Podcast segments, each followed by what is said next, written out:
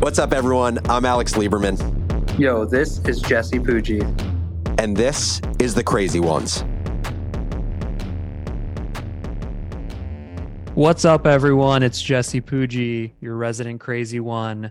I am doing a special bonus episode while Alex is out of a question that we keep getting from the audience, which is how do you run a great offsite? So let me jump into that in just a second. Before I do that, why do you run an offsite? If you're a CEO or a manager running a business, what's the point of an offsite and what's what are you trying to accomplish with it?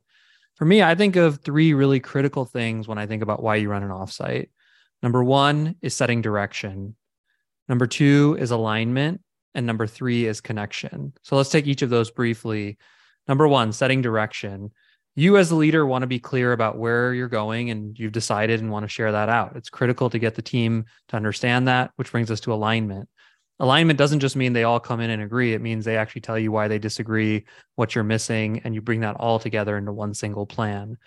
And then third and le- most important, last but not least, is connection. And this is where you get to know each other as people, you get to laugh together, you share some intimate moments, and that's a critical part of running an offsite and having a successful team dynamic. So, how do you run it? Let's go through Jesse's method for doing it. So, there's a few sessions I think are critical from a strategic perspective to run a, uh, for a well-run offsite. It all starts with reflection, getting everyone together and asking, what did we do great last year? What did we not do so great last year? What's critical to get right this year? And what do we want for this year?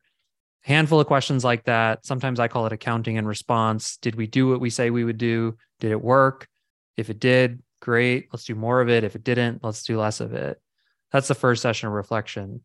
The second section is what I call visioning or desired future state. This is where the leader will set out one year, maybe three years in advance. What's their vision? What do they want it to look and feel like? What numbers do they want to have in the business? What kind of team do they want to have in the business? What product goals do they want to accomplish? It's really the big goals that you're setting out for the team.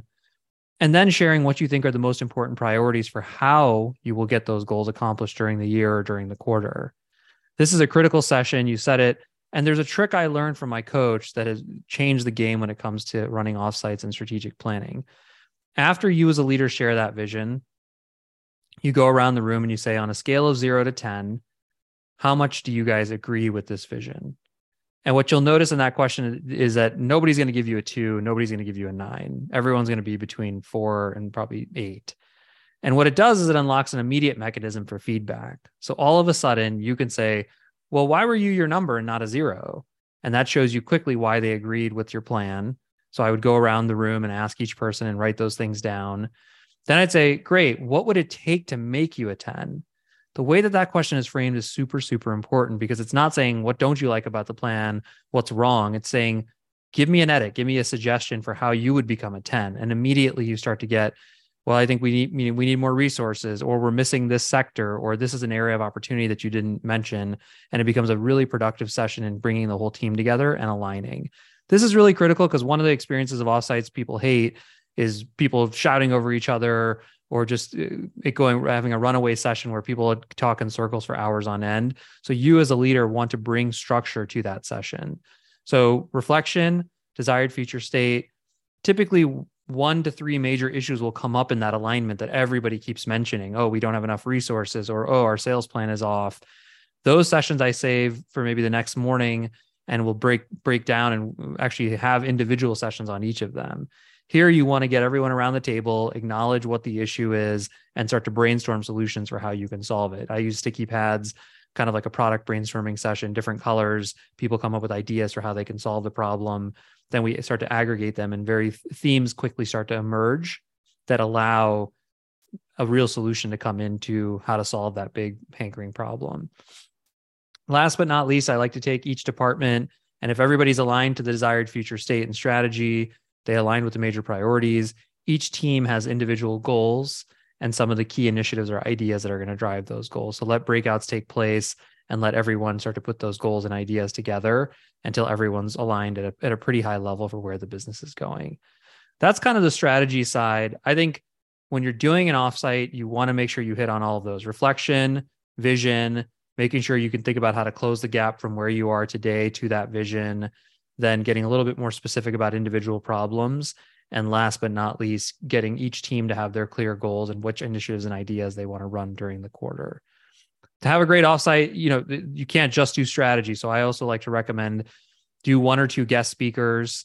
We just ran uh, an offsite for Kahani, one of my businesses, and we had a customer guest speaker, and we had another entrepreneur who's built an ecom tech business. Uh, business. Both of them brought unique angles, they were able to inspire the team in ways I couldn't have imagined. And we all walked away feeling refreshed and, and we'd learned something new.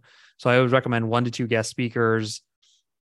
I always recommend one to two skill building sessions. I, I love exercises from the conscious leadership group. It could be how to give feedback effectively. It could be uh, one of our sessions we walked through how the Shopify API works and what actually data we can get from it. So it could be anything that builds skills or gets you to know important things that are going to help everybody run the business better. Uh, and last but not least, I always like to have at least one or two bonding exercises and activities. One of the easiest ones is a game called If You Really Knew Me. And we just go around in a circle and we say, If you really knew me, you'd know blank. And it could be something really deep about yourself. It could be something just kind of funny. And we'll usually do multiple rounds of it. So we'll go, If you really, really, really knew me, and, and it gets deeper and deeper and that intimacy builds that connection. That's one game. Another fun game is called car and driver. My coach taught this to me. You get one person who's got their hands on someone's shoulder who's the driver and you got someone who's the car who they push around. First you have them push them around with their eyes open. Then you have the the the car close their eyes. All of a sudden the driver has to communicate a lot more. Then you do funny things like have them run into each other and uh, guide different people. Then they can't use words. So you can start to build on car and driver. I'm sure if you Google it, you can find it. Uh, so these are kind of fun games that bond the team. Typically, connection is built through intimacy, play, and touch. Those are the three ways to build connection amongst the team. So you think of exercise and activities like that. So that's Jesse's 101 for running a great offsite. Uh, I'd be remiss not to mention there's always a few things to remember when you're doing this. Number one, offsites are not a place to make decision make big decisions. You as a leader have made some decisions you have a direction clear and you're trying to bring alignment. And i think that distinction is super important to come in with a plan and come in with a perspective and allow the team to kind of give you feedback and align towards it. If you come in without any clear decisions and ask people to help make decisions you're in for a very unproductive couple days. The second one is each session requires structure. So don't walk in and say we're going to reflect now. Everybody reflect. Come with specific questions come with prompts one of my favorite methods is just everyone write down what their thoughts are quietly, then share them out and see if themes emerge, but bring structure to each session or they become unproductive really quickly. Uh, the third one is delegate this out to your team. Have them interview a, a, client as a part of the offsite. Have them run one of the sessions on one of the topics that are, is about to come up. Have them do the reflection exercise. It's a great way to involve your team and take some work off your shoulders as the leader. Uh, number four is, of course, don't expect perfection. You're not going to touch on everything. You're not going to hit every item. Like everything in entrepreneurship, you're trying to get a seven or eight out of 10 to have success. And last but not least, have fun and enjoy it. These are really unique moments with your team. Take people out for walks, you know, in the evening time, have fun dinners, just have a blast because these are the things you actually remember when it's all said and done from the entrepreneurial journey. So that's Jesse's quick rundown on how to run great offsites. I hope this was super valuable for you. Don't forget to always write us in at the crazy ones at morningbrew.com. We want to hear feedback on was this valuable and was this format valuable where I just did a quick, quick and dirty on running offsites. Talk to you soon.